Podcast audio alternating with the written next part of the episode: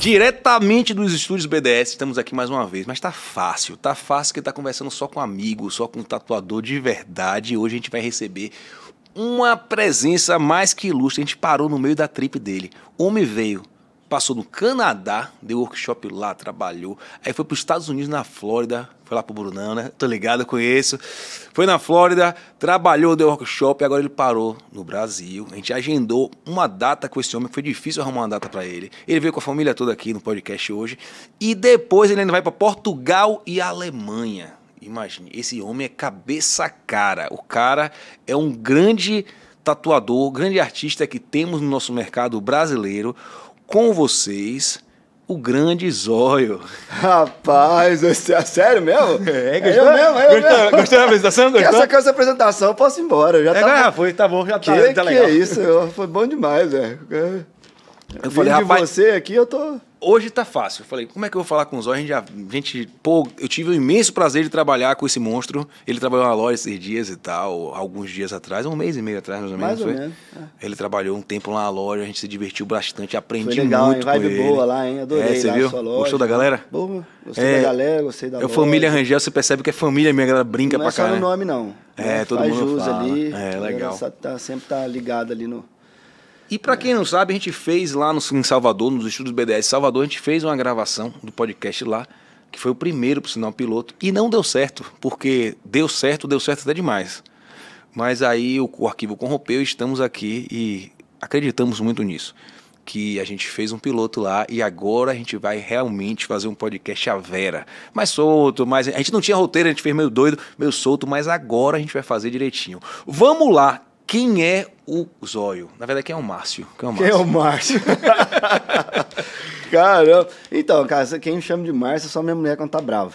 É, minha mulher também. Ninguém Márcio. sabe que meu nome é Rangel, Ah, é. Diego. É? Nem eu sei também. Tá Tá, meu nome é Rangel. Não sabia, tá vendo? É, Não sabia. Diego Rangel. Novidade pra mim.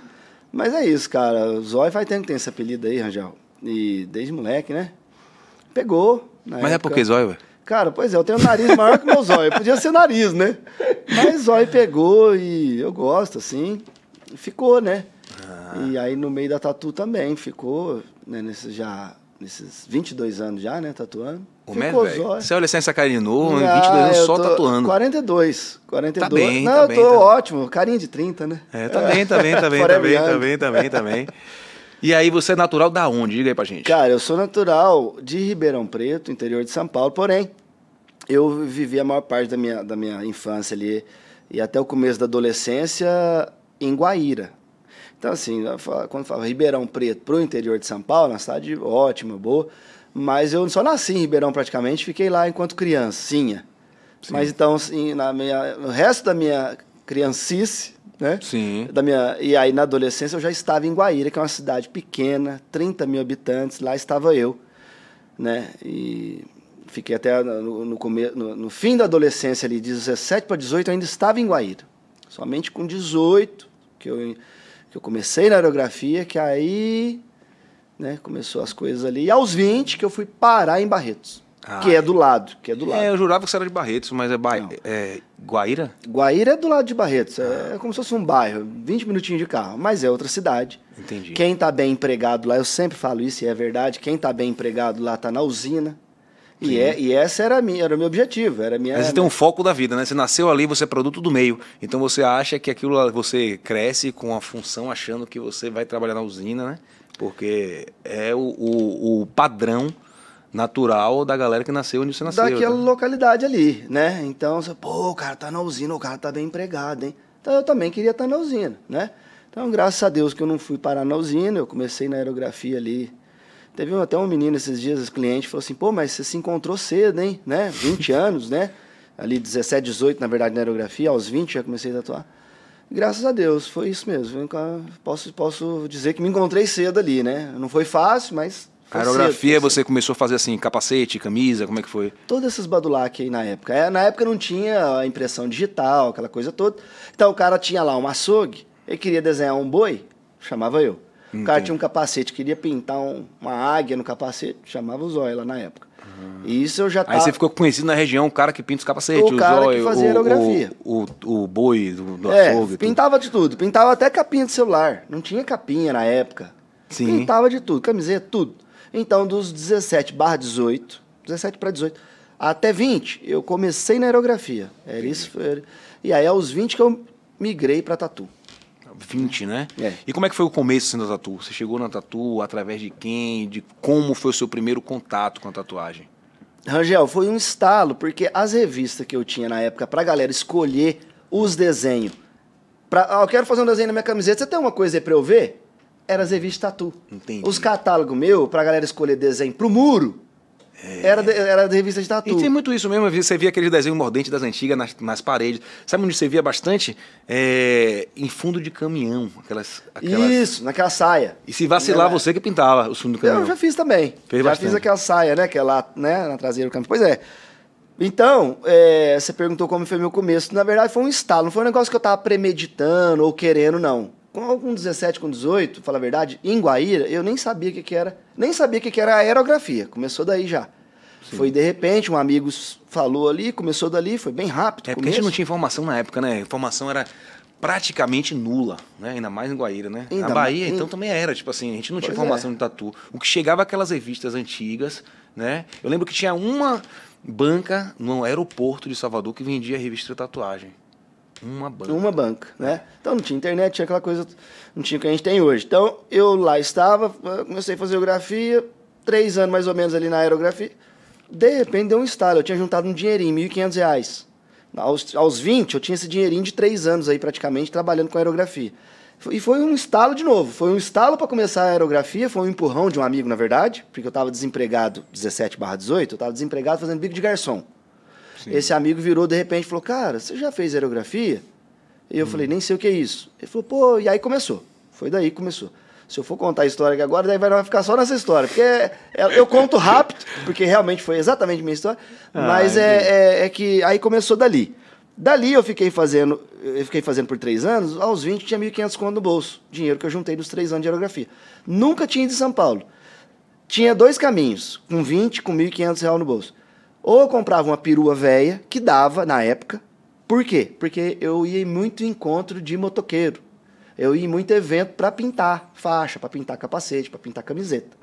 Então eu falei, se eu compro uma perua, eu, eu consigo pôr meu compressor dentro da perua e ir na regiãozinha aqui, nas cidadezinhas, nesses encontros de motoqueiro. Tinha muito na época, encontro de motoqueiro. E é bacana porque é outro caminho, né? Eu assisti um filme há muitos anos atrás, Efeito Borboleta, ficou na minha cabeça. Hum. Qualquer direção que você tome, qualquer decisão que você tome, por mais que seja besta, ou você compra uma perua, então você vai em São Paulo pra ver uma tatuagem, vai mudar o seu destino pelo resto da vida. Talvez seria um pintor que pintava motos e contratado pela Harley Davidson, talvez teria outra história, não que seria negativa também. Vai saber, né? É, Pois a é. direção é essa, né? Só que aí, foi, pô, se eu fizer tatuagem, né? Porque acho que de tanto ver as revistas, né? Eu não tinha tatuagem em mim, nunca tinha pensado.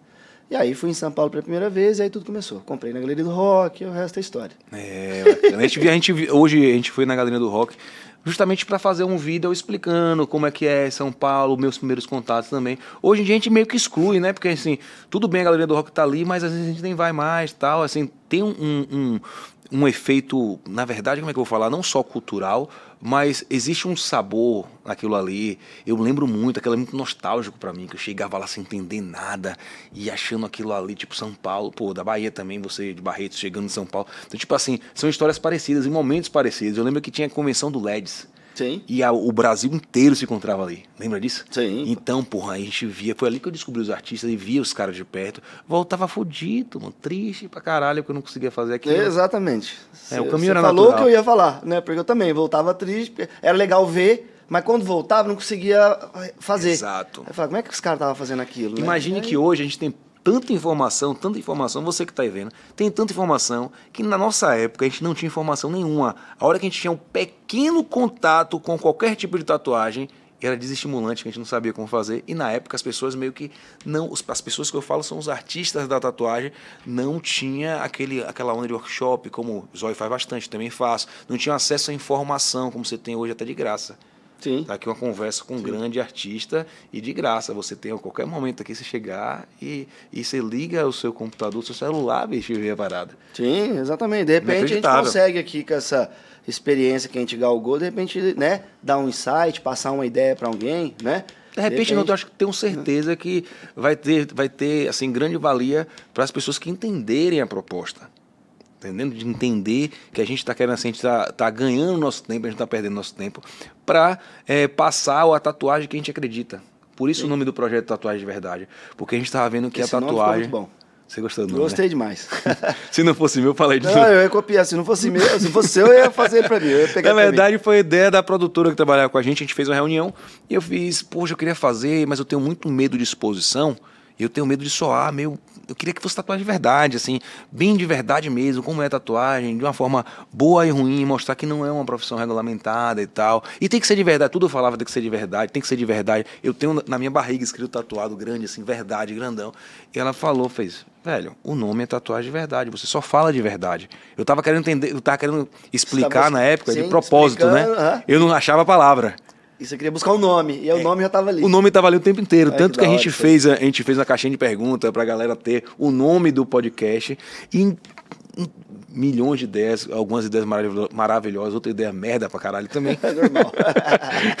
mas aí eu falei, não, tem que ser tatuagem de verdade, podcast. Ah, o nome tá grande, mas o nome é esse, o nome é de verdade. Hum. Então eu sinto isso, a gente está fazendo contato com artistas de verdade que tem propósito, que viajam para trabalhar, que são referências na nossa área, são referências para mim, você é uma grande referência para mim, e são referência para todos aí que estão assistindo, que querem aprender a tatuagem de verdade. Beleza? É, é, tinha uma pergunta aqui para saber o que você fazia antes da tatuagem, você já falou. Hum. e depois, como é que foi o começo? Tá, você começou a tatuagem. Não, os sete primeiros anos, a realidade era lá em Barretos, cara. Então eu vinha como você, como você vinha também, na convenção do LEDs. Eu vinha, a minha condição era vir aqui em São Paulo uma vez no ano. Sim. Né? Só ficava num hotel, lembra do, não podia chamar aquela de hotel, mas na época era um é, hotel eu que eu ficava. Hoje barra, eu, eu passei, água eu, branca. Eu passei por, por com... existe aquilo? Eu passei por. Da, da Barra Funda, um negocinho que parecia um castelo de Grayskull. Era um negócio. Era mano, eu ficava, do lado, eu ficava do lado da galeria do rock, um lugar só tinha craqueiro, mano, só e, noia. É. E eu mostrei pra Paca hoje, Paca passou pelo lugar assim meio com medo. Eu falei, irmão, eu Dormia ficava aí, aqui ó. todo ano. É. Animadão. Animadão. Animadão. E os artistas ficavam tudo lá também. Chegava, porque era perto da galeria, Ficava todo mundo tudo lá. E os artistas que a gente acompanhava em revista, tá, tava todo mundo lá. Pois é. Então, os primeiros sete anos foi dessa maneira, uma vez por ano aqui. Só em 2007 que eu mudei pro Gato Mato. E aí comecei a evoluir ali, porque... Explica pra galera o que é o Gato Mato. O, é, é, o Gato Mato é um estúdio em Campinas que ele tem, assim, tem muito renome. Na, na ocasião que eu me mudei para Campinas e comecei a trabalhar lá, foi porque eu ouço assim, ó, eu vou aproveitando essa, essa, esse pequeno adendo aí. Tem, eu ouço várias vezes, você também não é diferente, você que está assistindo talvez já ouviu também do seu próprio colega, assim, ó, ah, não, convenção, é, tô de saco cheio, eu não gosto de convenção. Então, artista, tatuador, tem, não é, é todos. Bicho, não, é, bicho grilo, é bicho, é bicho grilo. Não é todos, mas tem uns que estão falando isso aí, até sem saber o que está falando. Está copiando, que está ouvindo o que o outro falou. Exato. Que está cansado, tá nada. Porque ali, cara, pode estar tá uma oportunidade. Então, eu fiquei sete anos indo em São Paulo consecutivamente, dormindo nesse hotel Água Branca, que chamava, na Barra Funda. Não era hotel que lá, não podia falar. Mas era o hotel que eu tinha condição na época. E eu fiquei sete anos. No sétimo ano, com o meu albim na mão, que surgiu a oportunidade de eu vir para o Gato Mato. Então, você vê, né? É, a oportunidade pode estar, às vezes, onde você menos espera e pode estar num lugar que você acha que vai encontrar tudo que você já sabe. Às vezes, não. Ah, mas eu não vou nessa convenção porque convenção é tudo igual. Às vezes, não. Às vezes, pode estar uma oportunidade lá que você fala, putz, olha se eu não tivesse ido né? Exato. E ali foi uma oportunidade, porque o, o Marco, que é o dono do Gato Mato, estava com o Lelo, o Lelo tinha acabado de voltar da Itália e tudo mais. Ele viu meu Albin, isso em 2007, convidou ele para trabalhar, na, na, isso numa sexta. Tipo, na terça eu já estava lá em Campinas. Na, na, eu estava em São Paulo na sexta, né? Sexta, sábado, domingo, convenção. Sim. Voltei para Barretos, arrumei minhas malas e já fui para Campinas. Nunca tinha ido para Campinas também. E aí tudo mudou assim para mim que eu é, considero a gente, foi... a gente conversou com alguns artistas e todo mundo teve uma virada de chave nesse momento. Essa foi a minha.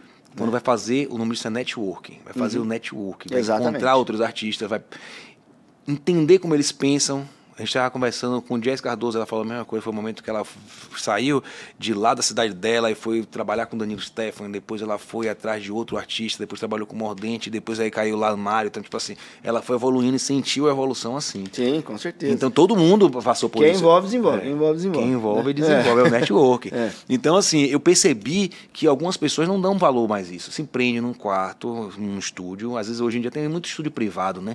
Se prende, não troca ideia, porque às vezes você está ali com um livro ou então com a internet, mas assim, você não tem um contato físico e entender como a pessoa pensa. Talvez aquela forma que ela está pedindo uma pizza com você, conversando, você aprende mais ali do que na própria tatu. Sim. Eu vejo isso muito, é. de como você pensa, como você desenvolve, em como você aceita aquilo ali. Assim, claro que a gente é um mix de tudo que a gente viveu.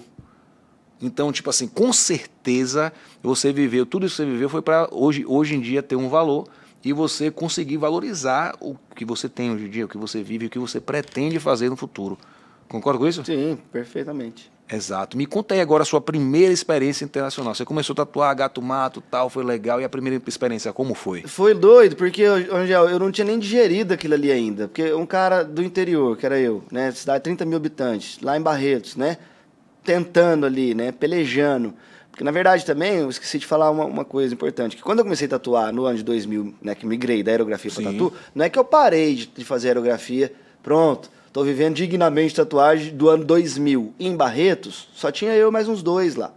Hoje deve estar tá como? Não, hoje tem mais. Mas o que eu quero dizer é o seguinte: nessa ocasião, eu fiquei de 2000 a 2007 ainda fazendo aerografia, porque às vezes tinha mês que eu fazia uma tatu só. Entendeu? Sim, então, sim. a minha realidade na época foram tempos diferentes, foi uma outra cidade, eu sei, né? As sim. coisas mudaram hoje em dia. Mas a minha realidade foi essa. Então, eu não é que eu parei, já pronto, agora me tornei tatuador no ano de 2000, já comecei a tatuar, arzinho condicionado, não. Eu ainda fiquei fazendo aerografia. É, não, eu ainda fiquei no sol quente na aerografia lá, pintando muro, por mais sete anos. Que é um Só... grande degrau, né? Sair do ar-condicionado para tatuar. É, e... não, com certeza uma, uma salinha com ar-condicionado é melhor, né? Então, eu fiquei fazendo isso. Só em 2007, quando eu fui para o Gato Mato, me mudei para Campinas, comecei a trabalhar com o Lelo, com o Bacon e eu, né? E aí que tudo mudou na minha vida pessoal e profissional. Não foi só prof... é o que você acabou de falar. Às vezes numa pizza, você acabou de falar isso agora. Às vezes você está fazendo network, não necessariamente como o cara passa a agulha na pele que você está aprendendo. É como o cara conversa com o cliente, como esse artista, né? Como é, ele, porque a agulha, ele... o material, a máquina, eu sempre costumo falar que isso aí são ferramentas, pô. Talvez a máquina que funciona para você não funciona para mim. Sim. Muita gente no seu workshop, eu inclusive tive presente no workshop seu, e o cara falou: "E que agulha você está usando? O tamanho da agulha?" E tipo, você sabe que o fundamento não, é, não tá ali no, na agulha que você está usando. É como você pensa. Se você quer agulha fina, eu lembro que você falou isso. Sim. Você usa uma agulha com você usa uma agulha, agulha com fina. menos agulha. é, é, era mais óbvio pensar, assim, porque às vezes a pessoa fica procurando um pulo do gato, tipo assim, e saber o segredo. Muita Sim. gente vai assim, é, esses dias eu tava tatu... tatuando o que ela fez. É, mas essa máquina aí, porra, a máquina, para como é que fica a pele? Eu falei, não, mano, não é a máquina é a forma que você trabalha com a máquina. A máquina somente é a ferramenta. Sim, a ferramenta, é. né? Aí você fez o contato com a galera, diz aí. E é o que você falou, às vezes o cara numa pizza ali, ele ficou, ele procurou o um network, Sim. né? Ele, o cara tá ouvindo agora, pô, mas eu queria fazer um network, faço ou não faço? Faz, faz. E às vezes você faz, você chega lá, você acha que você sabe o que o cara tá fazendo, né? Nesse lugar que você vai, né? Fazer o um network, fazer um guest.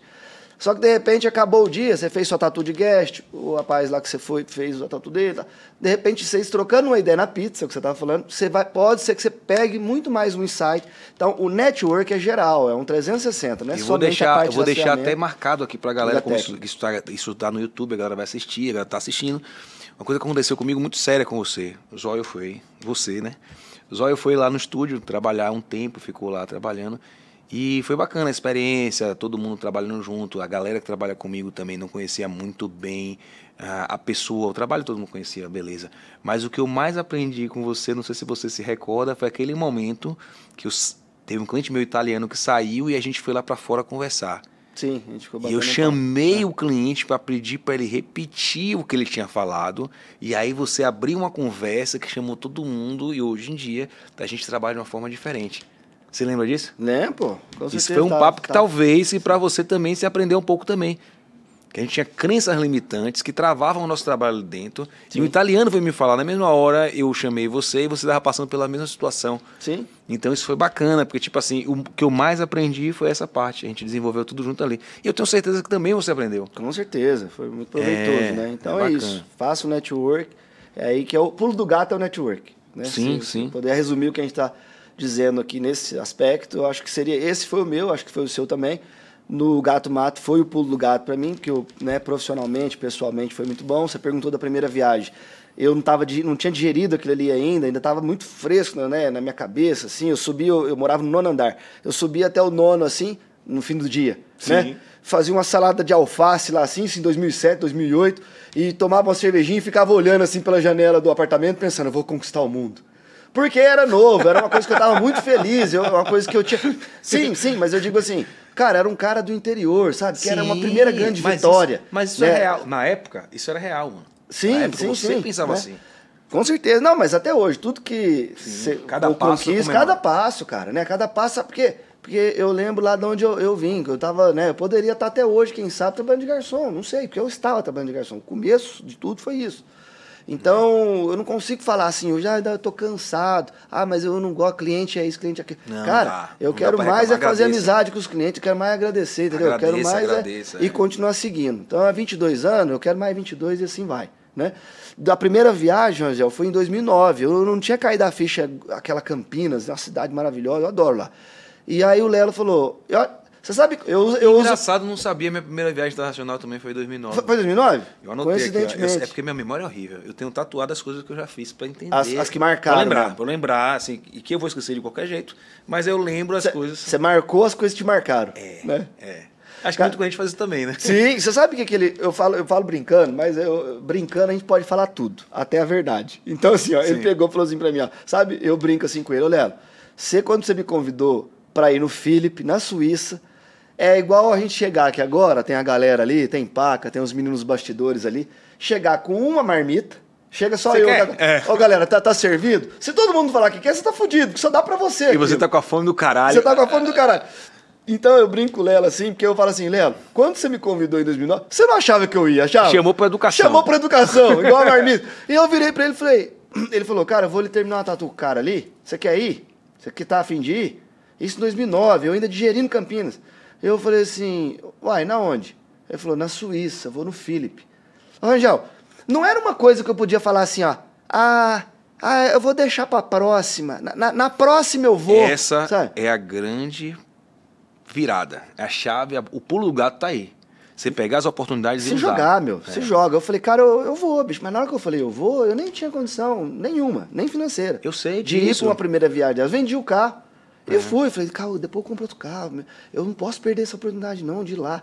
E fui. Então, essa foi a primeira. E viagem, você que já foi várias vezes também, é igual tatuagem. O cara a- a- passou um boi e passou boiado. O cara fez a primeira, ele quer fazer mais tatuagem. A primeira viagem, você fez uma primeira viagem, você fala, ah, minha amiga, é assim. que- Aí esse trem é bom demais. Aí você quer ir todas. Aí você quer ir. Esses dias eu tava né? assistindo um podcast. Esses dias eu tava assistindo um podcast, um cara, aquele entrevistando os caras que. empresários que têm dinheiro, pai e tal. Assim, tem muito dinheiro. E ele perguntou, todas as vezes ele fazia pergunta para os mesmos empresários, para os convidados. Qual é a vantagem? Que a gente fala de tatuagem aqui, né? O cara falou, um cara rico. Eu falei, qual a vantagem de ser rico? Todos responderam. Todos, res- unânime, o pessoal falou. É poder viajar, velho.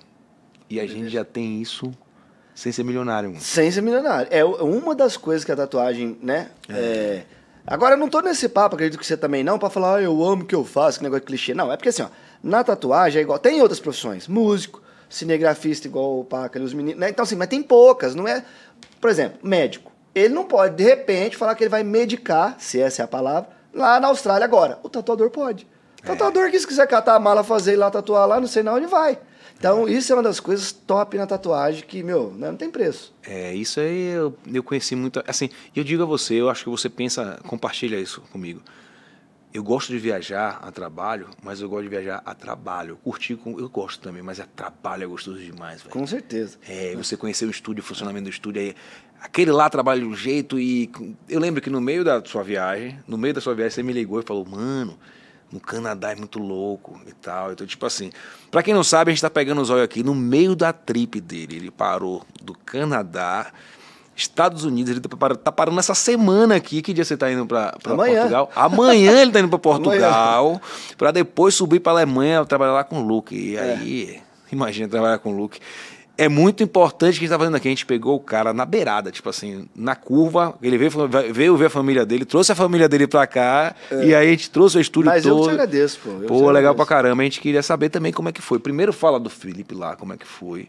O contato com o Felipe Lu, pra depois a gente chegar nas viagens que você tá fazendo agora. Que com certeza isso aqui vai estar rolando, ele vai estar no meio da viagem dele. Você tá vendo um cara internacional já. Cara, a primeira viagem, a gente nunca esquece, eu sei todos os detalhes, cada momento. né? Não precisa de eu aqui falar todos, mas, por exemplo, eu posso te falar aqui que nós chegamos na última cidadezinha, que isso na Suíça, né? Nessa primeira viagem, então eu fui lá para ver o Lelo fazer a tatu dele com o Philip Lu, Ele né? se tatuar, né? Ele se tatuar, o Lelo ia terminar lá, né? Continuar, na verdade. Eu não podia deixar de ir. Eu falei, Lelo, vou. Foi eu e minha mulher, fomos atrás do Lelo. Literalmente, fomos de mala do Lelo, literalmente, né? Sim. Eu não falava zero inglês, nada. Você, você sua Ele, mulher- a namorada dele na época, e eu, minha mulher, né? Eu tô com a minha mulher já tem 25 anos, né? Tem uma filhinha de 6. Você tem. A tua filhinha tá com quantos anos? Quatro. Quatro aninhos, né? Mas parece muito minha filha. A minha filha parece com a sua. Pequenininha, né? Cabe, é, É, cabelo magrinho, encaixadinho, cabelinho é. encaixadinho. E fomos, né? Na época, é, a primeira viagem nossa. E, cara, lá chegamos um pouquinho. O, horário do Lelo era é, meio-dia ou uma hora, eu não me lembro, mas nós chegamos um pouco em cima, né? Nessa cidadezinha. Porque às vezes a pessoa fala, pô, mas esse cara aí, quem que é esse cara que você tá falando? Vocês estão falando aí? Eu não ouvi direito, vocês podem repetir? Chama Philip, né? Felipe, só que sem o E. Leu. A gente fala Lu, porque eu acho que é assim que fala, né? É, né, ele é francês. Francês, então é Philippe Lou, né? Mas é Felipe Mas o- sem o- o E. o brasileiro Leu, conhece como Felipe né? Leu. Eu Felipe falo Leu. porque às vezes pode ter alguém agora, um iniciante, um cara fala, pô, né? Como é que é? Deixa eu ouvir de novo, né? Então esse é o cara que ele é o pai da tatuagem do estilo mais o, É um oriental, uma- moderno. moderno. Oriental ele moderno, inventou né? uma linha que a gente curte muito, né? É. Inclusive, E- a gente fez, eu fiz um desenho, que Sim. eu vou trazer pra você aqui de presente. Produção. Rapaz, eu sempre quis Produção. chamar. Produção! Ah, produção. É bonito demais. Demais. Produção, por favor. Ela Boa. vai trazer aqui ó, É, o desenho que eu linda, fiz linda, no meio da pandemia, tá? Muito sim. obrigado, produção. Ó. No meio da pandemia aqui, ó, Ah, quem você. sabe, sabe, rapaz. Ó, A gente fez assim, no meio da pandemia, tem aquele negócio triste em casa, sem fazer nada. Vamos fazer uma, logo uma fazendo. caveira, obrigado. É, eu fiz Valeu. algumas coisinhas, isso aí é um deles. Valeu demais. Muito obrigado. Eu vou, eu pra vou, quem não sabe, isso é um print. Os É artistas é um da tatuagem print. compartilham um presente. Isso é um presente. eu vou deixar aqui, antes de ir embora, eu quero que você assina, tá? Pra Tá mim, só de- certo. assinado tá aqui, mas uma de- de- dedicatória aqui. Tá, irmão. Cara, fomos lá e chegamos, só rapidinho esse detalhe, que é, eu não fui. ah, Não tinha essa questão da internet, sei lá num lugar, bater a foto e falar que tá no lugar. Não tinha. Com certeza, se tivesse, eu teria feito isso também. Sim, mas Né? o caminho não era esse. Não, O caminho não- não era Não isso, era pra isso, né? Não era pra isso. Exato, poderia fazer, faria, com certeza. Não estou dizendo que isso é errado, né? Se você conquistou uma oportunidade, você tem mais é que tirar sua foto mesmo, falar que você está onde você está aí, né? É, eu tirei foto aqui com você e botei no Instagram. É Não normal, problema, mas eu digo assim, tem mais coisa que. A gente estava falando de muita informação. Muita informação é muita quantidade de informação. Se você souber peneirar, você vai pegar muita coisa boa aí. Ah, informação exata. De gra- informação exata, né? Mas voltando lá, então chegou um pouquinho em cima da hora, o Lelo não queria atrasar, justo, né? E a gente deixou as coisas lá numa pensãozinha, então só para dar uma clareada assim, né? Tava na Suíça, às vezes falando, pô, então como é que é, Zói? Felipe Leu, Felipe Leu, né? Felipe Lu. é, o cara, como é que é esse cara? Ô, vocês estão falando, o cara é top, eu não conhecia, né? Tá. E como é que é lá? É lá em Zurique, é lá em Lausanne, né? Nas cidades principais. Não é, cara. O cara tá literalmente no fim da linha. Ele tá literalmente, porque a gente tem esse termo, né? Pô, isso é fim de linha, hein, bicho? Né? E o cara tava no fim da linha, porque era a última cidadezinha, lá, chama Saint Croix. Pra lá o trem não ia mais, ele tava lá.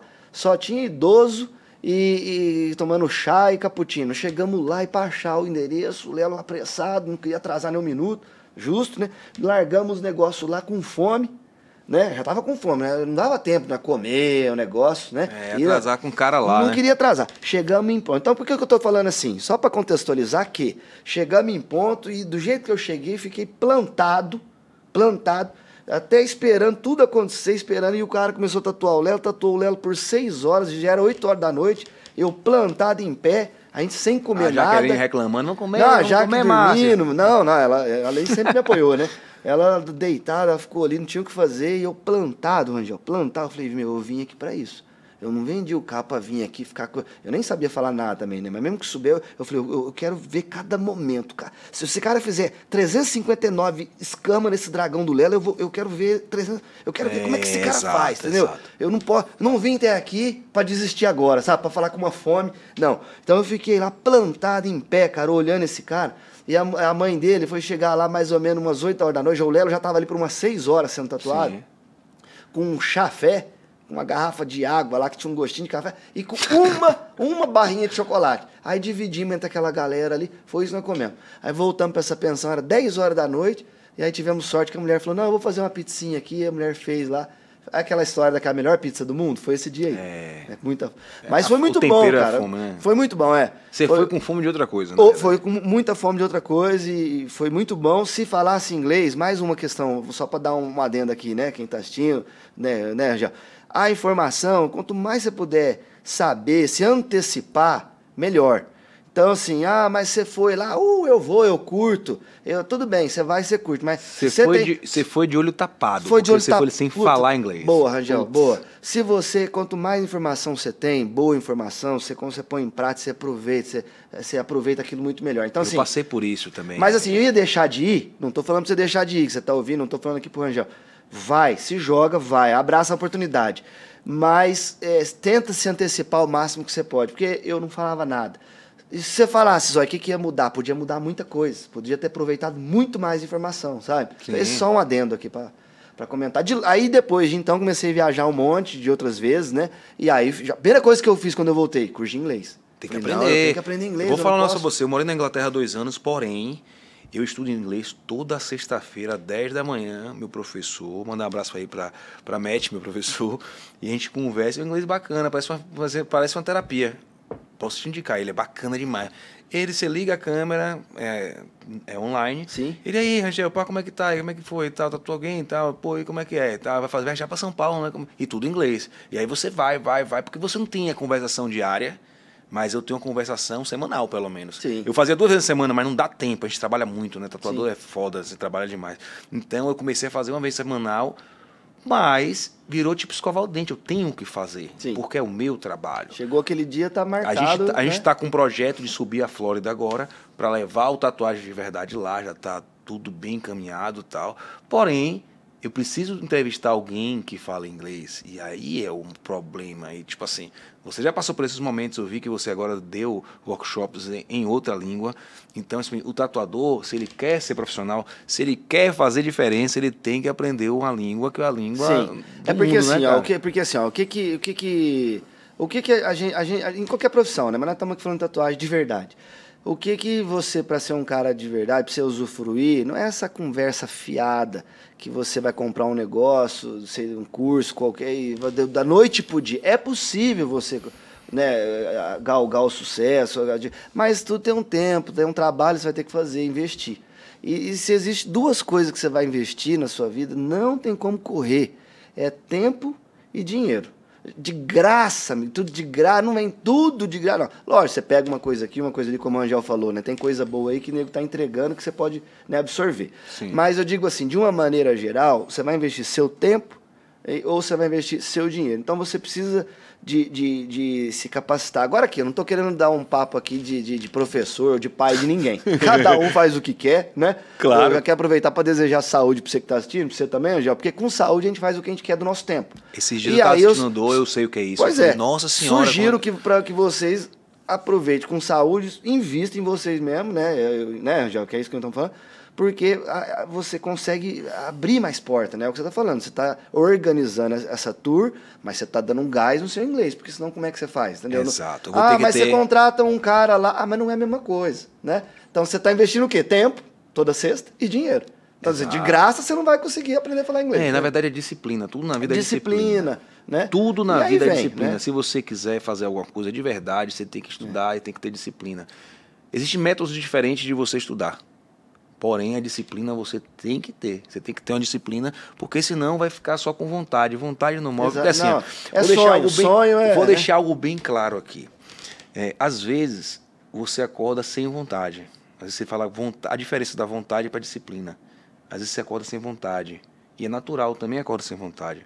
Mas se você tem disciplina, você tem que fazer. E você tendo que fazer, você tem um resultado à frente. Faz o que tem que ser feito, né, Rangel? Faz o que tem que ser feito, né? Exato. Depois, tem muitos momentos que a gente não faz. Não é toda hora que a gente faz o que a gente quer fazer. Ah, eu quero fazer só o que eu quero fazer. É, Às dá. vezes você tem que fazer o que tem que ser feito. Pra depois você escolher o que você quer Você fazer. acha que você Tem quer parar um dia na semana para entrar na aula, pai e tal? Pô, a minha aula é bacana, mas assim, poderia não ser. Como você falou, você ficou alguns meses, você ficou alguns meses na, na Austrália estudando inglês, não foi? Sim, Depois do Felipe Leu, quando você voltou, viajou algumas vezes, você foi estudar inglês na Austrália, não foi isso? foi. E aí, como é que foi a experiência da Austrália estudar inglês lá? Você dá um up mais óbvio, né? Porque aqui é o que você acabou de falar. Você faz uma vez por semana. Você não usa durante a semana. Chega na outra sexta de novo, eu não sei quanto tempo você faz, mas vamos supor que seja uma hora. Até esquentar, já tá acabando a hora. É. Exato. Né? A galera Porque- fala, aí ela fala, você fala inglês? Eu falei, assim, falo, converso normal. Hum. Só que depois de meia hora, eu falo. Depois de meia hora já soltou Você esquenta, É, né? tem que esquentar. É. você vai esquentando as turbinas, toda coisa, É. você começa a pensar na língua, e aí você começa já a apagar e você vai. Uma vez eu, eu lembro que, é, por mais que você tenha conhecimento fora, você saia, estude. Eu conheço gente que tem mais de 10 anos morando na Inglaterra, onde eu morei, não fala, não, não fala nada, não fala uma palavra em inglês. Por quê? Pessoa trabalha com brasileiro, tá ali, não envolve. tem isso aí também. Tu envolve e desenvolve, né? É. Tipo assim, não envolve. Então, se você não envolver, se você não tiver que comprar o pão, tiver que pagar a conta, você não vai para lugar nenhum. Hum, Infelizmente. É. Então, assim, é bom você estudar inglês e ter um- uma disciplina. Tem uma meta, né? Tipo assim, pô, preciso aprender a falar inglês porque eu quero gravar uns podcasts, eu quero ter uns contatos melhores e tal. Pô, falar inglês, atender o cliente, eu já atendo há muito tempo tal, beleza. Mas e aí para você chegar num cara e conversar? Pode ser que você, você fale alguma coisa para ele, ele te explique algo que você não, não consegue entender. Ah, é, é. E já passou algumas vezes, aí você dá risada. Beleza, mas dar risada no podcast fica feio, né, mano? É, pois é. Ficar ali, pô, peraí, como? O que, que É, você falou? é, é, Né? não dá. É. Fale devagar que a gente entender melhor. Cara, né? Não dá, né? E aí, beleza. É, você estudou lá e, e sobre essa trip da agora. A gente tá pegando o zóio no meio do caminho. Como é que foi, assim, a gente... Primeiro você deu um rolê no Brasil, não foi? É, então, você tava falando um pouco atrás, você falou, pô, é, eu acho que foi eu, você, né? Eu falei, cara, a primeira, a primeira viagem, não foi, ou a prim- quando eu cheguei no Gato Mato, né? Que pra mim foi uma... Sim, sim. né? Então, é, são, são, são, to- são, cara, pra aquele, outro dia eu ouvi uma música do Emicida, ele falou assim, ó, pra quem já, na, na na letra ele fala assim, ó, pra quem já mordeu o rabo do cachorro por causa de um pedaço de carne. Não, pra quê? Você já ouviu essa? Né? não é bem não isso é, na não é letra, bem isso não, né? Quem mo- Pra quem morreu cachorro com comida, Até que eu cheguei longe. Então pra é quem mordeu o Então cachorro é por comida, até Tudo que eu bem. cheguei longe. Mas deu pra. Você, você, ó, você viu que você. Só eu, falta... eu Você, me- perto. você meteu o rabo no meio aí. Eu meti o rabo no meio. Mas é. Cara, e foi top isso daí, porque. Ele, depois ele explicou isso aí. Ele falou que o cachorro viu a carne primeiro que dele, não foi? Foi em casa, eu, eu, eu sou, é, eu sou fã. Mano, eu fui num show desse cara. Não, esse cara eu sou é muito top. fã. É, é top. Eu sou muito letras. fã porque bate em mim. Ele tá Bate. vivendo um momento muito parecido. Ele tá vivendo um momento familiar, que cresceu o filho e tal, na filha pequena. E ele gravou um disco excepcional. E, irmão, fui no show desses caras esses dias. Que eu chorei o show inteiro, mano. Não, é top. Tipo assim, eu vim do rock and roll, eu nunca imaginei que aquilo ali podia me pegar tanto. Eu fiquei, porra, mano. E arte é isso, o que eu falo pra galera, tatuagem, arte em geral. Se bateu em você, irmão, você não sabe explicar o que que é, é porque é bom e você gosta, aquilo ali é arte. Às vezes você gosta de tatuagem, você não sabe nem por quê. Exato, você sentiu algo. Às vezes a galera fala assim, ah, me perdoe, mas às vezes você vê uma obra de algum artista extremamente clássico, conceituado, que não te sente, você não sente nada. Como deve ter um artista da tatuagem que você olha, ela gosta pra caramba, você é, mas hum, não gosto não. Mas você não pode ter vergonha de falar isso. A arte tem que bater, você tem que sentir. Exatamente. Exatamente. Eu, eu, eu falei dele por causa desse pedaço dessa letra que ele.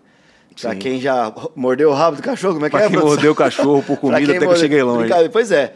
Mas, cara, a gente tá falando de evoluir, do cara estudar, né, do cara buscar, tal, tal, tal. Estamos querendo aqui, de certa maneira, passar até alguma coisa positiva para quem tá ouvindo aí o podcast, de verdade, né?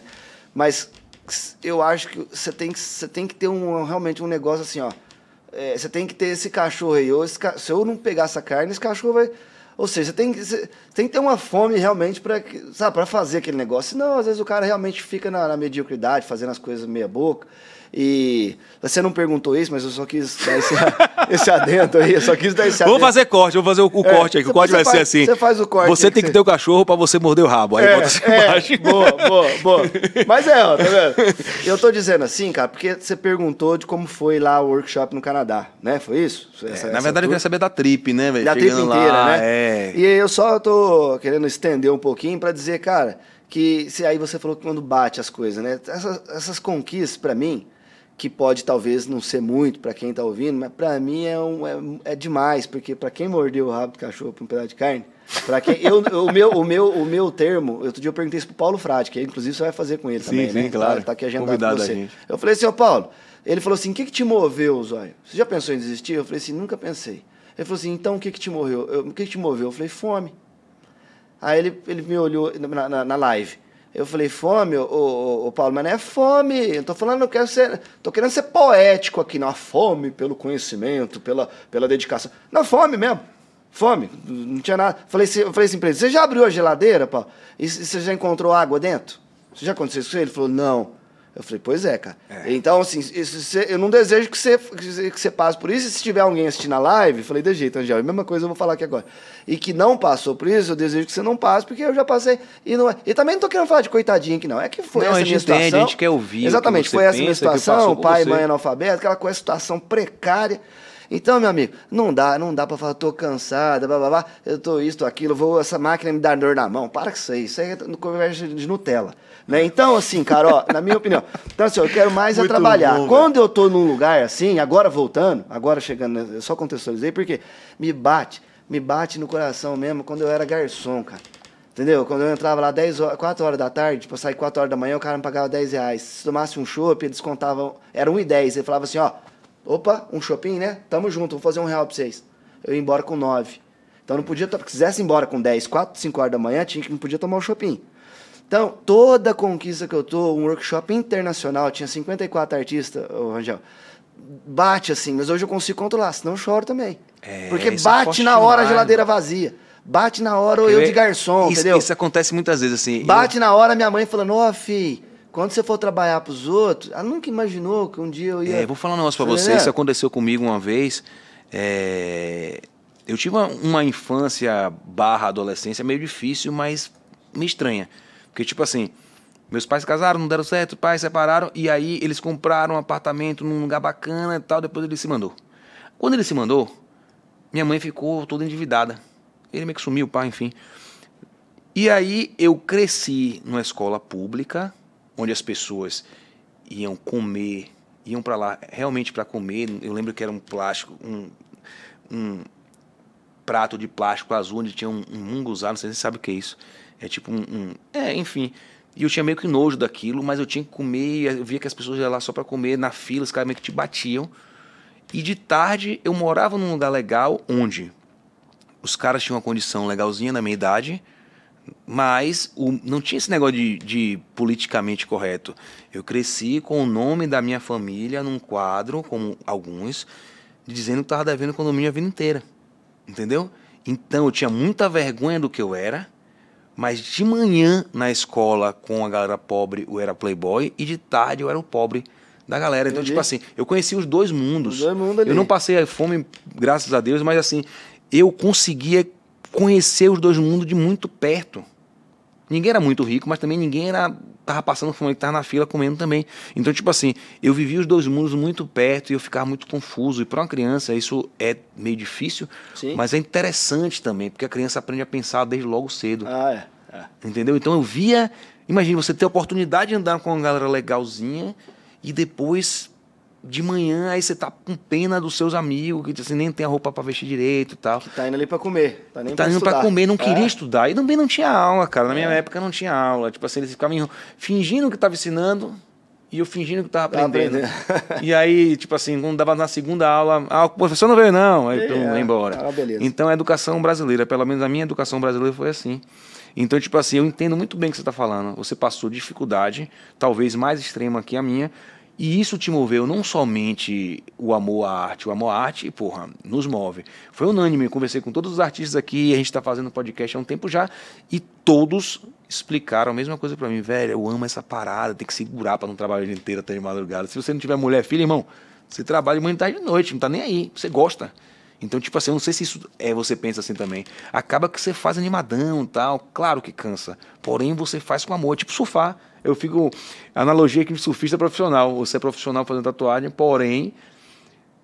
Você faria até de graça, mano. Faria até de graça, é. É, é, é foda, assim, assim. Eu sou apaixonado por isso aqui. E por, esse, e por isso aqui eu tô fazendo. Eu quero passar isso adiante. Eu vi que não tem um movimento como esse na internet. Eu vi muito movimento ensinando o cara a ficar rico ensinando o cara a, a tatuar sem desenhar, não sei o quê. Mas a verdade mesmo, o nome do projeto é esse, o cara disse que eu queria a galera que falasse com artistas que eu gostasse, que são minhas referências, mostrar referência. A gente falou bastante de Felipe Lu agora. Então, tipo assim, as pessoas não conhecem. Assim, a gente foi educado de uma forma onde está sumindo a informação. Então, eu sinto, junto com você, que todo mundo que está sendo convidado, a obrigação de mostrar para a pessoa o que é real. Assim, trazer o pé para o chão, falar, pô, é muito trabalho. Você vai trabalhar. Sempre eu pergunto aqui a rotina, como é que você tatua, e como é que é sua rotina diária, tal, e como é que é a viagem. Então isso é muito importante para o cara estar tá começando. Então o cara tem, tem 30 anos de tatu. Tem muito cara que tem 30 anos de tatu que está no workshop meu. E eu vejo que ele dá uma mudança. Porque se você fizer a mesma coisa, você vai colher sempre o mesmo resultado. Isso de 30 anos atrás eu tô falando. Sim. Às vezes o cara tá ali, radical. Eu acho que a mente é difícil. Se você mantém a mente fechada, eu vim da mente minha, underground, vindo rock and roll, onde não podia usar tal camisa, não podia usar tal bermuda. Eu vim com a mente fechada, com a mente fechada, até o momento que eu abri a mente. E quando eu abri a mente, eu vi que aí eu abri uma janela para o mundo. Que eu podia aprender uma língua diferente, que eu podia conhecer pessoas, que eu podia pensar do lado de fora da tatuagem. A Tatu Society te cobra muito, né? Você tem uma postura também. Tatuador, veste assim. Então eu comecei a sair. Tatuador que eu faço, não a minha religião não tenho religião, não tenho dogma nenhum, dogma nenhum para seguir. Então isso é muito importante para a gente ouvir cada pensamento e acredite, todo tatuador que sentou aqui pensa de uma forma diferente. Isso é a parte legal. E esse cara, você falou, você já falou, deixa eu fazer uma pergunta para você. Você já falou que você para quem quem te acompanha no canal, Sim. que você saiu lá da Bahia para vir fazer isso aqui em São Paulo? Isso você já falou, não era para falar? Vai cortar isso? Não. Não, sabe todo mundo sabe. Isso? Eu acho que quem me acompanha sabe. Quem me acompanha quem sabe. Acompanha sabe. Mas talvez o cara tá agora, vai começar a assistir, caiu aqui, tá assistindo. Às vezes apareceu ele entrou. É, é às vezes apareceu. Conhece entrou. o trabalho do Zóio, entrou, é. Pois é. Cara, eu quero falar pra você. Esse cara saiu lá da Bahia. nós estamos longe, tanto faz. Saiu de São Paulo para ir na Bahia, eu saio, né? São sim, sim, mas sim. é longe uma coisa da outra, né? Pra vir convidar os artistas aqui de São Paulo, porque ele teve um trabalho para ele fazer isso aqui mas ia ter mais trabalho para todo mundo ir lá, é. que você queria falar, né? Que você queria conversar com essa galera. Mas ao trabalho, trouxe uma equipe dele de lá para cá, vem nesse lugar. Então, assim, realmente, você está fazendo um trabalho, está de parabéns, porque. E é de verdade, porque você não, à toa você não ia fazer isso. Você tá. Você, né, quer fazer, você quer passar, você quer entrevistar, você quer que os caras falem aqui, passar um pouquinho, né? Da, é, da, vários caras, assim, você Muito conhece top, porque senão você podia ficar lá, fazia com o celular mesmo. Essa estrutura, né? É, Saiu de lá, quatro dias. Gostou, gostou da estrutura? Gostou da estrutura? Top demais, mano. Então, assim, ó, parabéns, né? Acho que esse trabalho aqui só, é só o começo. Tenho certeza que você ainda vai colher muitos frutos, porque, né? Para todo aquele que planta, né, Sim, com certeza. Vem a colheita, né? Vem a colheita. Exato. Sim, como é que tá sendo a trip, pô? A gente tá no meio da trip. Tamo né? no meio, tá tamo no meio, tamo passando. Canadá, diz aí, E aí Canadá. você que tá assistindo também, o Rangel já falou essas coisas, mas cara, amanhã eu vou para Portugal e assim, não para falar de mim, quero falar, quero falar para incentivar você. O Rangel já foi algumas vezes também. E, ah, mas eu não fui ainda, Zó, é difícil. Planta aqui, você vai colher. O Rangel tá plantando um ótimo trabalho de podcast. Não tem esse trabalho, não tem esse trabalho na internet como você tá fazendo, não tem. É o primeiro, mas ser o primeiro não significa que é o, é o negócio é ser, ser o melhor, ou fazer o melhor possível. É, Porque o que eu tô melhor vendo, que ninguém, eu tô, querendo você, fazer você tá buscando, uma sincera. Né? Exatamente, mas você está conseguindo. O que você está buscando é fazer o melhor possível. Porque às vezes também o cara fala assim, ah, mas hoje já fiz meu melhor. Mas, às vezes o seu melhor tá meia boca. Às vezes o seu melhor tá fora do mercado. Não dá para você contentar fazer o seu Sim. melhor. Isso aí é muleta. O negócio é procurar fazer o melhor possível. Então, assim, eu acredito que você deve ter visto uns podcasts top e que você deve falar, putz, o melhor possível é isso aí. Então deixa ir. Porque para fazer o que todo mundo está fazendo, o que a gente tem no mercado nacional, não estou falando que o mercado nacional é ruim. Nesse aspecto digital, ainda está infantil. Ainda. Eu ainda acho tá seguinte. Infantil, e você veio com uma coisa bem profissional. Eu acho o seguinte. É, é, eu não sei se você percebe isso. As pessoas me perguntam muito assim sobre. E aí, Angel, como é que é? Você chegar lá brasileiro em Londres e pá e tal. E você chegar. Infelizmente, cara, eu nunca tive preconceito, lugar nenhum que eu fui, fora do país. Dentro do país eu sinto preconceito absurdo. Quando chega em São Paulo, o cara vai de uma, uma conotação mais, é, sei lá. Brincando, você brincando, pode falar tudo. Brincando, vai falar tudo. Assim, e aí, Baiana? Pois é, da Bahia. Eu falei, sou da Bahia. Você conhece a Bahia, mano? Você tem que ver onde eu moro, você tem que ver como é que eu faço, onde eu trabalho. Você teve lá. Uhum.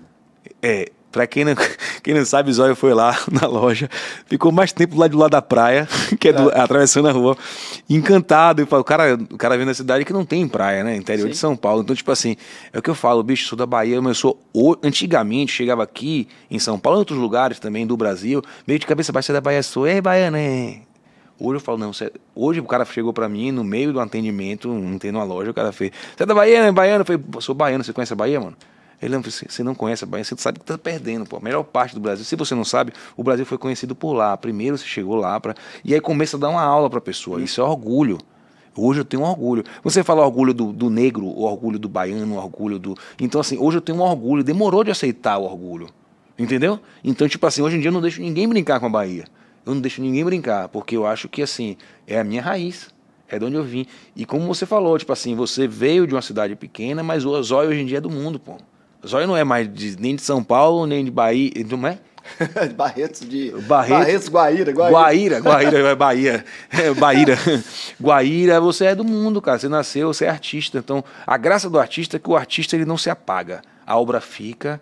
E muita, por muitas vezes você falar. A gente gravou um podcast com o Binga, que foi um cara que tá, um tatuador, que ele tatua há 41 anos e ainda tatua.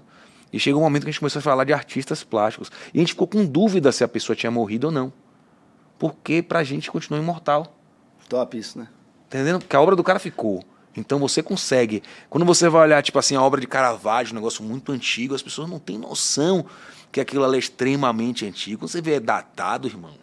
Você, eu acompanho um artista que você olha o trabalho de 1700, lá vai fumar, você fala, nossa senhora.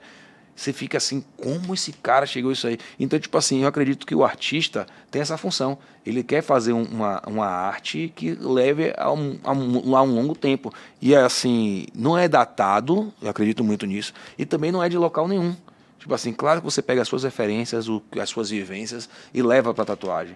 Porém, hoje em dia, a Zóio também é o tatuador do, do mundo, velho. Você tava lá com 57 pessoas dando workshop no Canadá, porque o mundo te acompanha. A internet tem esse poder também. A gente está fazendo um trabalho ah, mais, aqui mais agradecer internamente, cara, sabe? Aquela coisa de se agradecer inter... no é hotel. Bom pra é bom demais, cara. É bom, é bom demais. Então, assim, cara, é possível para todo mundo. Existe um trabalho para ser feito. Né? Hoje a, a, tatuagem cresceu demais. É. A gente está falando até de curso de inglês. Você quer ser um cara top, é, porque nem só de pão vive o homem, né? Por isso que a galera fala tão, tanto nessa palavra reconhecido. Eu quero ser reconhecido e quero cobrar mais. É assim que vende curso na internet, né? Você quer aumentar o valor da sua sessão, quer ser quer reconhecido, sucesso, é. né? Por que isso? Porque é o que move realmente o ser humano, ao meu ver. É o pão e, o, e a palavra. O pão, que está escrito na Bíblia, né? Eu não sou, não sigo religião sim, também sim. não assim como você, mas eu, eu acredito ali do meu jeito e interpreto esse livro quando diz pão para mim é o material. Então, nem só de pão, nem só de material, da matéria vive o homem, ele vive da palavra. Vive da palavra é o quê? Um reconhecimento. Isso é, é uma palavra para mim, reconhecimento. Então, um artista, ele quer chegar num lugar e ser reconhecido. Sim. Ele, ele, não basta ele chegar só com um carrão, ele pode chegar com carrão, mas se ele não, de repente, ele quer ser reconhecido pelos outros artistas. Isso é a palavra, né? O, o pão é o carrão, é o apartamento novo, tudo bem. É bom também, mas o reconhecimento. Então, lá, nessa última trip agora que eu voltei, amanhã estou indo de novo, é, eu fiquei ali, cara, né? bateu aquele reconhecimento, sabe? É, me vem aquelas imagens, eu não sei se vinha a imagem do passado, para mim me serve de mais gás ainda. Me vem, me vem toda hora. É, e se Porque você... a cada conquista vem a imagem do e passado. Se você, sabe? E se você curtiu o processo, vem. irmão? É a melhor parte, é você estar tá curtindo o processo. Imagina como agora você está no meio de uma trip, viu sua família novamente, vai para Portugal, agora continua a trip, vai é. trabalhar com o Luke lá. Porra. É o que você é falou há pouco, viver, é o que você falou há pouco. É comprar, ir na CVC, comprar lá, passar, dividir em 10 vezes, é bom também. Você vai lá para onde você quer ir, mas você ir através de uma coisa que você faz, alguém te convidar, né? E nós estamos aqui, o programa é de tatu, então assim, você que está assistindo programa, às vezes você é iniciante, às vezes está no meio dos 5 anos, 10 anos, não importa. Talvez você não fez ainda, mas é possível fazer. Talvez você já fez, até mais que eu, Rangel, junto. Deus abençoe e continue fazendo para você inspirar os outros, né? Claro, claro. Mas se você não fez, mas como é que é, cara? Planta aqui, planta. E plantar o quê, Zóia? Planta no conhecimento, planta no network, planta. Se você puder fazer uma aulinha de inglês, faz. Se você puder ir no guest na sua cidade. Onde, como é que eu faço para fazer guest lá na gringa? Você já fez na sua cidade? É, né? Você, já fez no seu, no seu estado? É assim como é. Fez no Brasil? Vai fazendo. Dali a pouco vai surgir oportunidade, você vai para fora. E, e aí vai, e quando você vai é bom demais, né, cara? Porque você fala, rapaz, conquistei. É, caminhos e caminhos. Esses caminhos né? e caminhos não tem preço, é bom demais. Aí você passou no Canadá. Eu lembro que você me ligou no Canadá e falou que o Canadá a galera trabalha muito. O Canadá é um, um, negócio mais surreal. Eu já, tive, eu já tive trabalhando através da tatuagem em 11 países até agora, Angel. Quem diria, hein, cara? Saiu lá da usina, era pra estar na usina, né? Ou de garçom. Fui em 11 países trabalhando com tatuagem. Senão não iria também não, tá? E volta a falar, não estou dizendo para me gabar, para te inspirar de alguma maneira. Fui lá, fui pelo Canadá pela segunda vez. O Canadá desses 11 países é o mais surreal que eu já fui em termos de trabalho. As pessoas fazem muita tatuagem, é uma coisa que eu nunca vi na minha vida. Eu cheguei na conclusão, eu brincando, você pode falar tudo, até a verdade, a minha verdade é assim, ó. Eu acho que é. Vamos falar baixinho, né? Estamos no Brasil. Brincadeira, né? A internet é o mundo. Mas eu acho que é porque as pessoas não têm muito o que fazer. Porque é frio demais. E as pessoas, meu, querem ficar dentro dos lugares. Ah, quer... Eu pensei que o psicólogo também deve se dar bem, porque as pessoas querem ir em algum lugar. Mas é verdade. sabe? Então elas querem se tatuar. Então o estúdio é busy, né? Que é busy. É. é pra você que não É sabe ocupado, inglês. ocupado, Vai ocupado. estudar. Brincadeira. busy é movimentado, busy é ocupado, busy é, é cheio e tal. Esse estúdio é busy que é uma loucura demais. Então eu fiquei doido com aquilo. Então eu já tinha lá uma vez, fui a segunda, ó, oportunidade. O cara falou assim, ó, se você quiser, pode vir a hora que você quer, eu sou o seu sponsor. Sponsor, o Rangel deve saber, mas talvez você não saiba, querendo dar aula de inglês agora. Nada mais é que o cara adoçar ali pra você, falar, patrocinador ó, pra você patrocinar vir pra você aqui que mora lá. cá, é. Quer dizer, um cara de Guaíra, rapaz, você tá olhando pra um cara de Guaíra.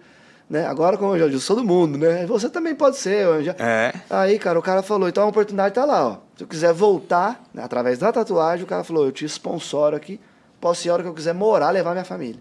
É muito é, foda, é né? bom demais, cara, você tá doido. É, agora eu vou te falar, é, é, assim, eu tive uma, uma, uma experiência, fiquei dois anos na Inglaterra, numa cidadezinha chamada Bournemouth, uma cidade no sul da Inglaterra, e subia para trabalhar em Londres de quinta, sexta e sábado, durante um tempo, ficou quase dois anos.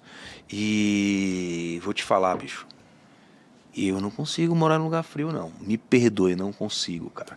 Porque assim, eu tive um abalo psicológico Qual que é o frio do. Salvador? Os 40 graus? Mais ou menos. Frio em Salvador é 22, 23 graus. Frio, 22 graus. Pois é. É. Não dá pra pegar menos 40 no Canadá. E é, é porque não é só o clima, cara. Eu não vou te falar assim, não é a temperatura. É o clima que se torna. Lembra que você falou agora? Ah, eu acho que o pessoal não tem o que fazer. É aquele clima, a cidade muda toda, fica tudo muito cinza, as pessoas não se Exatamente, falam. é. As pessoas não se falam, as pessoas passam na rua e você vê que esse, aqui em São Paulo eu tive vários problemas já, porque a gente na Bahia é muito dado, né? Você chega na Bahia, tá todo mundo conversando com você, pega, passeia, vai embora, leva pra sua casa, dorme. E em São Paulo não é assim. Então você tem que aprender que culturalmente é diferente. Sim. Então, assim, você tem uma cultura da Inglaterra que eu não consigo mais sobreviver na cultura ali. Quando eu estava voltando, estava tudo dando certo, cara. Na Inglaterra ninguém mora sozinho. Eu morava sozinho com minha mulher e levei meus dois cachorros numa casa maravilhosa. Eu trabalhava perto, muito perto, na mesma cidade, mas muito perto o, o trampo de Jack Connolly. Não sei se você conhece o trampo. Jack Connolly é um, um tatuador muito foda. E ele é casado com aquela Shaw Barber, que ela tatua pra caralho também. Então, tipo assim, eu me trombava com o Jack Connolly. Eu ia nas convenções, eu tava do lado de tudo. Ganhava legal, não era nada demais não, porque na Inglaterra é tudo muito parecido. As pessoas são todas iguais, assim, não tem uma diferença social muito grande. Mas eu não conseguia ficar pelo dia a dia. E não tinha nada, e eu ficava muito triste. E eu comecei a entender o problema das pessoas que moram nos países nórdicos, os países frios, aquele lance de depressão e tentar se matar e tal. Você entende porque é muito solitário a parada, então, tipo assim, baiana, mano. Não dá. Aí eu falei, não consigo. E eu- o que me fez distanciar e sair disso aí foi justamente, eu parei um dia, fiz. Eu seria feliz daqui a 10 anos aqui? E a resposta só era não. Então eu não podia mais ficar. Quando você toma uma decisão, você tem que pegar, pelo menos na minha opinião, no, no ápice do, do sofrimento, eu parei, sentei e, e me perguntei.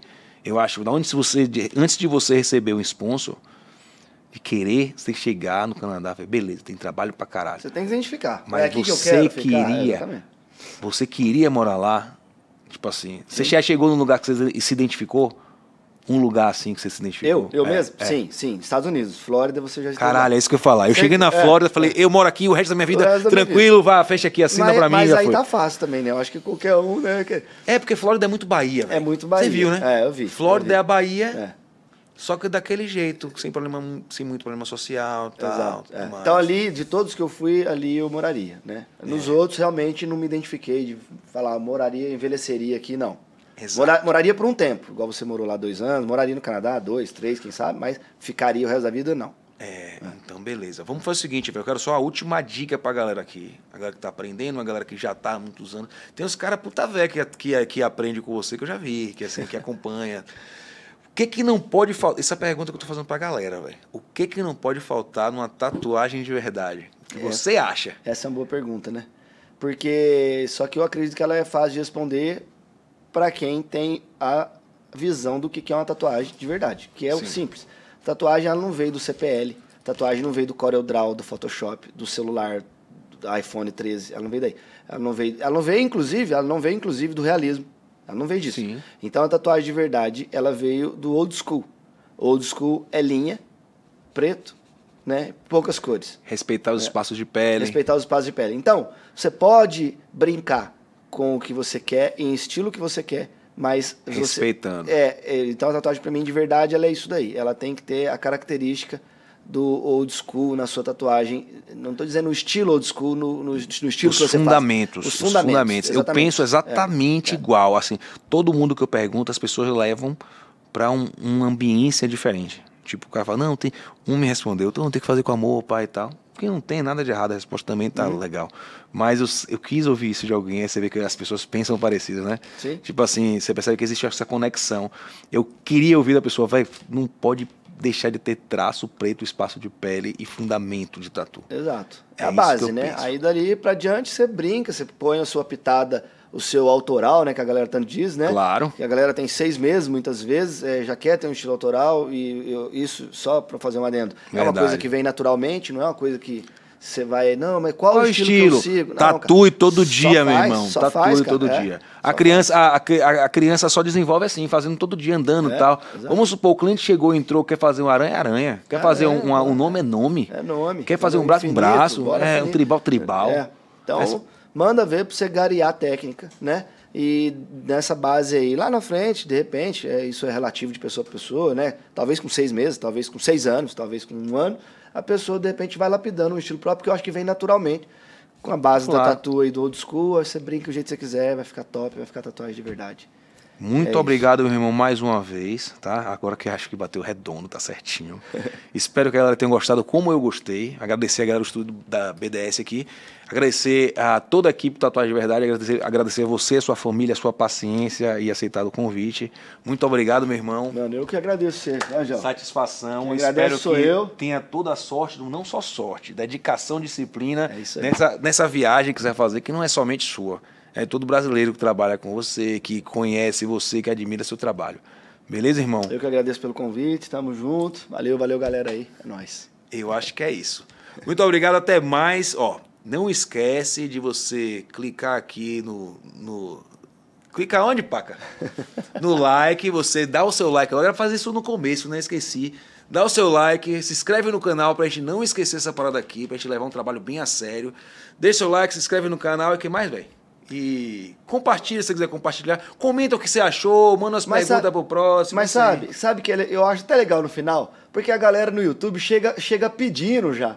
E você fez bem agora, na minha opinião. Porque se o cara gostou, cara, manda ver, compartilha. Gostou mesmo, é. é, eu acho é. que gostou. É, você é. chegou até aqui, chegou você gostou. Chegou até aqui e gostou. Né? Então... Aí tem certeza que ele vai se inscrever, ele vai compartilhar, ele... e aí vai. É isso aí. É. Muito obrigado, Zóio. Tamo junto mais, mais uma vez. Eu que agradeço. Boa viagem. Valeu, Valeu, galera. Até a próxima semana. Tamo junto. Podcast toda semana. Também tem vida toda terça. É nóis. Boa. dá tchauzinho, dá tchauzinho. Câmera aberta, câmera aberta. Aê. da hora.